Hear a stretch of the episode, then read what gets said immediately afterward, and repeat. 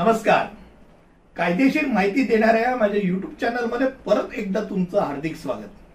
आणि एकूणच महाराष्ट्राच्या राजकीय घडामोडी जोरात चालत असताना पुन्हा एकदा अडीच वर्षानंतर टीव्हीच्या चॅनलपेक्षा म्हणजे सिरियलपेक्षा टीव्हीच्या बातम्या अधिक रंगतदार जेव्हा वाटू लागतात तेव्हा खऱ्या अर्थाने राजकीय सारीपाट्यावरती अनेक प्रकारच्या सोंगट्या इकडनं तिकडे आणि तिकडनं इकडे हलायला लागतात.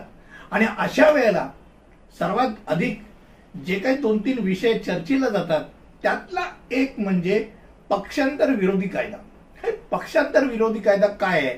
आणि ते विधेयक काय आहे? आणि त्यानुसार किती आमदार किंवा किती खासदार एका पक्षाचे फुटलेले चालतात याविषयी आपण रंजक आणि सूचक अशी माहिती घेणार आहोत. माझं हे चॅनल आणि त्यात असलेले व्हिडिओ हे तुम्हाला आवडत असतीलच मला खात्री आहे. शेवटपर्यंत व्हिडिओ नक्की ऐका की जेणेकरून तुम्हाला त्याची संपूर्ण माहिती मिळेल. अर्धट वकील नेहमी वाईट असतो म्हणजे डेंजरस असतो. तर पक्षांतर विरोधी कायदा हा विधेयक पंधरा फेब्रुवारी एकोणीसशे पंच्याऐंशी साली राष्ट्रपतींनी त्याला मंजुरी दिली. आणि एकोणीसशे पंच्याऐंशी साली हा कायदा लागू झाला. राजीव गांधी जे पंतप्रधान होते त्यांनी हा कायदा सर्व पक्षांच्या सर्वसंमतीने हा कायदा अस्तित्वात आलेला होता. खास करून बऱ्याच वेळा निवडणूक झाल्यानंतर इकडून तिकडे आणि तिकडून इकडे खासदार आणि आमदार पळवले जायचे. लाच देऊन पैसे चारून आमदार खासदार पळले जातात. हा आरोप हा राजकीय जीवनामध्ये अनेकांना सामोरे जावं लागल्यामुळे त्यांनी हे ठरवलं की हा पक्षांतर विरोधी कायदा आपण आणला पाहिजे. आणि त्यानुसार तो कायदा आला. आता त्यातला ही म्हणजे भारतीय राज्यघटनेची दहावी अनुसूची म्हणजे पक्षांतर विरोधी कायद्याबद्दल जे बोलते त्यात काही परत बदल घडले. पद किंवा भौतिक फायद्यांच्या आमिषाने किंवा यासारख्या अन्य बाबींच्या आमिषाने होणारे राजकीय पक्षांतर टाळण्यासाठी हे डिझाईन केलेली गोष्ट आहे हे लक्षात घेऊया. म्हणजे पक्षांतर विरोधी कायदा संसदेने एकोणीसशे पंच्याऐंशी साली संमत केला आणि दोन हजार दोन साली त्यामध्ये अधिक मजबूती त्याला मिळाली. आता ताजी घटना बघायला गेलं तर शिवसेना राष्ट्रवादी काँग्रेस आणि काँग्रेसचा समावेश असलेली महाविकास आघाडीचं सरकार जे आहे खऱ्या अर्थाने ती पकड किंवा नियंत्रण खास करून शिवसेनेचं आपल्या आमदारांवरचं नियंत्रण सुटण्याची भीती निर्माण झाली अशा वेळेला महाराष्ट्राचं राजकारण कम्प्लिटली ढवळून निघाले. अनेक जण गुप्तपणे बोलतात बोलतच नाहीये पण काहीतरी काढते मग सुरत मध्ये त्यांना सुरक्षा कारणास्तव नेलं तिथून गुवाहाटीला हलवलं.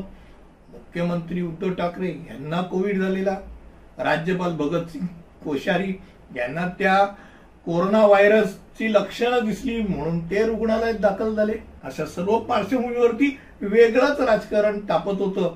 आणि खास करून जेव्हा विधान परिषदेचे ज्या वेळेला आमदार निवडून आले. त्याच वेळेला त्याची कुणकुण लागलेली होती. कुठेतरी फुटाफुटी सुरू झालेली मी पुन्हा येणार मी पुन्हा येणार म्हणणाऱ्या व्यक्ती यांनी प्रयत्नपूर्वकरित्या शांतपणे आपलं राजकीय जीवन चालू ठेवलं आणि कुठे जिथे संधी असेल तिथे का नाही शेवटी राजकीय राजकारण आहे. आणि सर्वाधिक आमदार निवडून आलेले भाजपचे जे नेते त्यांनी या याच्यावरती बारीक लक्ष ठेवून दिलेलं होतं. आणि आता काय होणार? हे अनेकांना त्या निमित्ताने त्यांची माहिती चालवली गेली. गुगलवरती सर्च मारा बाबा काय चाललंय? पक्षांतर विरोधी कायदा काय म्हणतोय? किती अंतर हे राऊतांबरोबर गेले पाहिजे. तर ते या पक्षांतर विरोधी कायद्याला सामोरे जाणार नाही याच्यावरती चर्चा सुरू झाली. आता आपण एक स्टेप बाय स्टेप बघूया. एकोणीसशे पंच्याऐंशी साली बावनवी घटना दुरुस्ती झाली आणि त्या बावनव्या घटना दुरुस्तीनुसार पक्षांतर विरोधी कायदा अस्तित्वात आला. त्यामुळे आता फूट पडण्याकरता एकनाथ शिंदे यांना नक्की किती आमदारांची गरज आहे हे आपल्याला नक्की कळेल. पहिला भाग होता तो म्हणजे ज्यावेळेला राजीव गांधी यांनी पक्षांतर विरोधी कायदा आणला त्यावेळेला वन थर्ड वन थर्ड समीकरण होतं. म्हणजे एक तृतीयांश एक तृतीयांश आमदार जर फुटले तर ते फूट ग्राह्य धरले आहे. पण यात वाजपेयी सरकारने म्हणजे अटल बिहारी वाजपेयी सरकारने एक्क्याण्णव नाईन्टी वनव्या घटना दुरुस्तीनुसार एक महत्त्वाचा बदल केला. आणि तो बदल असा होता की विभाजनाच्या वेळी पक्षाच्या किमान दोन तृतीयांश सदस्यांना पक्षांतर विरोधी कायद्याला सामोरं जायचं नसेल तर दोन तृतीयांश फूट पडली पाहिजे. तर दोन तृतीयांशी मोठी गोष्ट आहे. Two third of the majority तिनामधले दोन. साठ असतील तर चाळीस. या तऱ्हेने ते गणित होतं. आणि त्यामुळे या गणितामुळे एखाद्या सदस्याने पक्षाच्या आदेशाचं उल्लंघन केलंय का नाही याची खातरजमा कायदा अगदी सरळसोटरित्या करू शकतो. आणि त्यांनी तसं केलं असेल तर त्याचं सदस्यत्व गमावलं जाऊ शकतं. आणि संसद आणि राज्याच्या विधानसभेला दोन्हींना हे लागू आहे. आता आमदार आणि खासदार अपत्र कधी ठरू शकतात? या पक्षांतर विरोधी कायद्याप्रमाणे. निवडून आलेल्या सदस्याने आपल्या पक्षाचं सदस्यत्व स्वेच्छेने सोडलं. पक्षाच्या निर्देशाविरुद्ध म्हणजे व्हीप विरुद्ध जाऊन आमदार किंवा खासदारांनी सभागृहात मतदान केलं किंवा मतदानापासून दूर राहिला तर किंवा स्वतंत्रपणे निवडून आलेला कोणताही सदस्य कोणत्याही राजकीय पक्षात सामील झाला तर किंवा नामनिर्देशित सदस्याने सहा महिन्यानंतर कोणत्याही राजकीय पक्षात तो सामील झाल्यास कायदा त्याला बाद ठरवतो.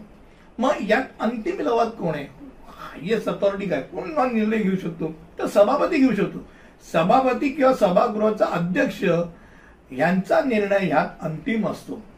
त्यामुळे आता मगाशी परत बोलल्याप्रमाणे एकनाथ शिंदेच्याकडे संख्याबळ आहे का नाहीये? आणि किती त्यांच्याकडे पाहिजे? सुरुवातीला पंधरा म्हणतो अठरा असे एक एक एक एक आकडे ऐकत होतो आपण. तर थर्टी सेवन सदतीस आमदार त्यांना लागणार आहेत. म्हणजे दोन तृतीयांश शिवसेनेच्या दोन तृतीयांश आमदार म्हटलं तर थर्टी सेवन आमदार. शिंदे एकनाथ शिंदेना अपात्र न ठरण्याकरता त्यांच्यासोबत थर्टी सेवन सदतीस आमदारांची त्यांना गरज लागणार आहे. शिवसेनेचे आमदार म्हणजे शिवसेनेचे आमदार अधिक अपक्ष आमदार नाही शिवसेनेचे आमदार त्यांच्यासोबत तेवढे लागू शकतात. जर त्यांच्याकडे तेवढे सभा आमदार असतील आणि त्या आमदारांनी सांगितलं की होय आम्ही यांच्यासोबत आहोत तर ती फूट ही ग्राह्य धरली जाऊ शकते त्यांना ते अपात्र ठरत नाही मात्र जर सदतीस आमदारांनी त्यांच्यासोबत आपण आहोत याची खातरजमा दिली नाही तर मात्र त्यांचं आमदारकीच धोक्यात येऊ शकते आमदारकी त्यांची बाद ठरू शकते. आणि त्यामुळे संपूर्ण राजकीय घडामोडीमध्ये बारीक लक्ष ठेवल्यानंतर लक्षात येतं की हे अडीच वर्षापूर्वी सुद्धा ही घटना घडलेली होती. अजितदादा ज्यावेळेला सकाळी सकाळी त्यांनी फडणवीसांबरोबर शपथविधी घेतली. मात्र त्यांनी घुम जाव करून परत आपल्या काकांच्या हाकेला ओ देऊन परत त्यांनी आपल्या पक्षात पक्ष सोडलंच नव्हतं सांगितलं त्यांनी परत आले. पक्षांनी कारवाई करायची असेल पक्षांनी कारवाईच केली नाही. हे परत एकत्र आले. पक्षातच होते आणि पक्षातच राहिले. इथे मात्र वेगळं एकनाथ शिंदेंनी पक्षात राहण्याच्या संदर्भात त्यांनी उघडरित्या आव्हान दिले म्हणजे बंडखोरी केलेली आहे. त्यामुळे अडीच वर्षापूर्वीची कथा आणि आत्ताच्या कथेमध्ये फरक आहे. कुठेतरी मवाळ धोरण घेतल्यामुळे असेल का होईना पण आपली पकड घट्ट जी आहे ती सुटत चालल्याचं लक्षण आहे. केंद्र सरकार राज्य सरकार यांच्यातल्या दुही असेल किंवा एकमेकांना पाडण्याकरताचा प्रयत्न असेल पण राज्य सरकारला या प्रकारे अनेक वेळेला खिळखिळ केलं जातं हे मात्र नक्की पक्षांतर विरोधी कायदा करण्याच्या मागचा उद्दिष्टाला कधी कधी हरताळ फाज फाजलं जातं. ईडीची धमकी दे इतर गोष्टीची त्यांच्या मागे ससेवेरा लावण्याची एक भीती दाखवून त्यांना आपल्याकडे वळवणं हाही एक प्रकार होतो. आणि या सगळ्यामध्ये एक मात्र नक्की होतं की ते तेवढे दिवस अनेकांना राजकारणात राजकारणी काय करतात यात बघायला कधीच इंटरेस्ट नसतो. पण ते दहा दिवस अनेक जण बातम्यांच्या समोर बसतात पेपर वाचायला लागतात आणि अत्यंत आनंदाने चर्चा करत बसतात किंवा अत्यंत हुकमी मी मी सांगतो ना असंच होणार. असं करत चावडीवरती मोठ्या मोठ्या त्या चर्चा घडवतात. दहा दिवस बाकी काही हो पण त्यांच्यात पूर्णपणे चर्चा चर्चा चर्चा चालत राहते. आणि वेगळं काहीतरी त्यांना काहीतरी पाहायला मिळतं. टीआरपी वाढतो. एवढंच काहीतरी नक्की आहे. बाकी राजकारणी राजकारण करतच असतात. शेवटी तर राजकारणच आहे. आज या व्हिडिओच्या निमित्ताने पक्षांतर विरोधी कायदा काय म्हणतो? एवढं तुम्हाला सांगायचं होतं. आता दोन तृतीयांश झाले. एवढं डोक्यात राहू दे. आणि अशीच माहिती वेगवेगळी तुमच्यापर्यंत पोहोचवत असतो. आवडत असेल तर नक्कीच लाईक शेअर आणि सबस्क्राईब करायला विसरू नका. आणि पुन्हा भेटूया. परत अशा रंजकदार अशा व्हिडिओ घेऊन. इथपर्यंत धन्यवाद.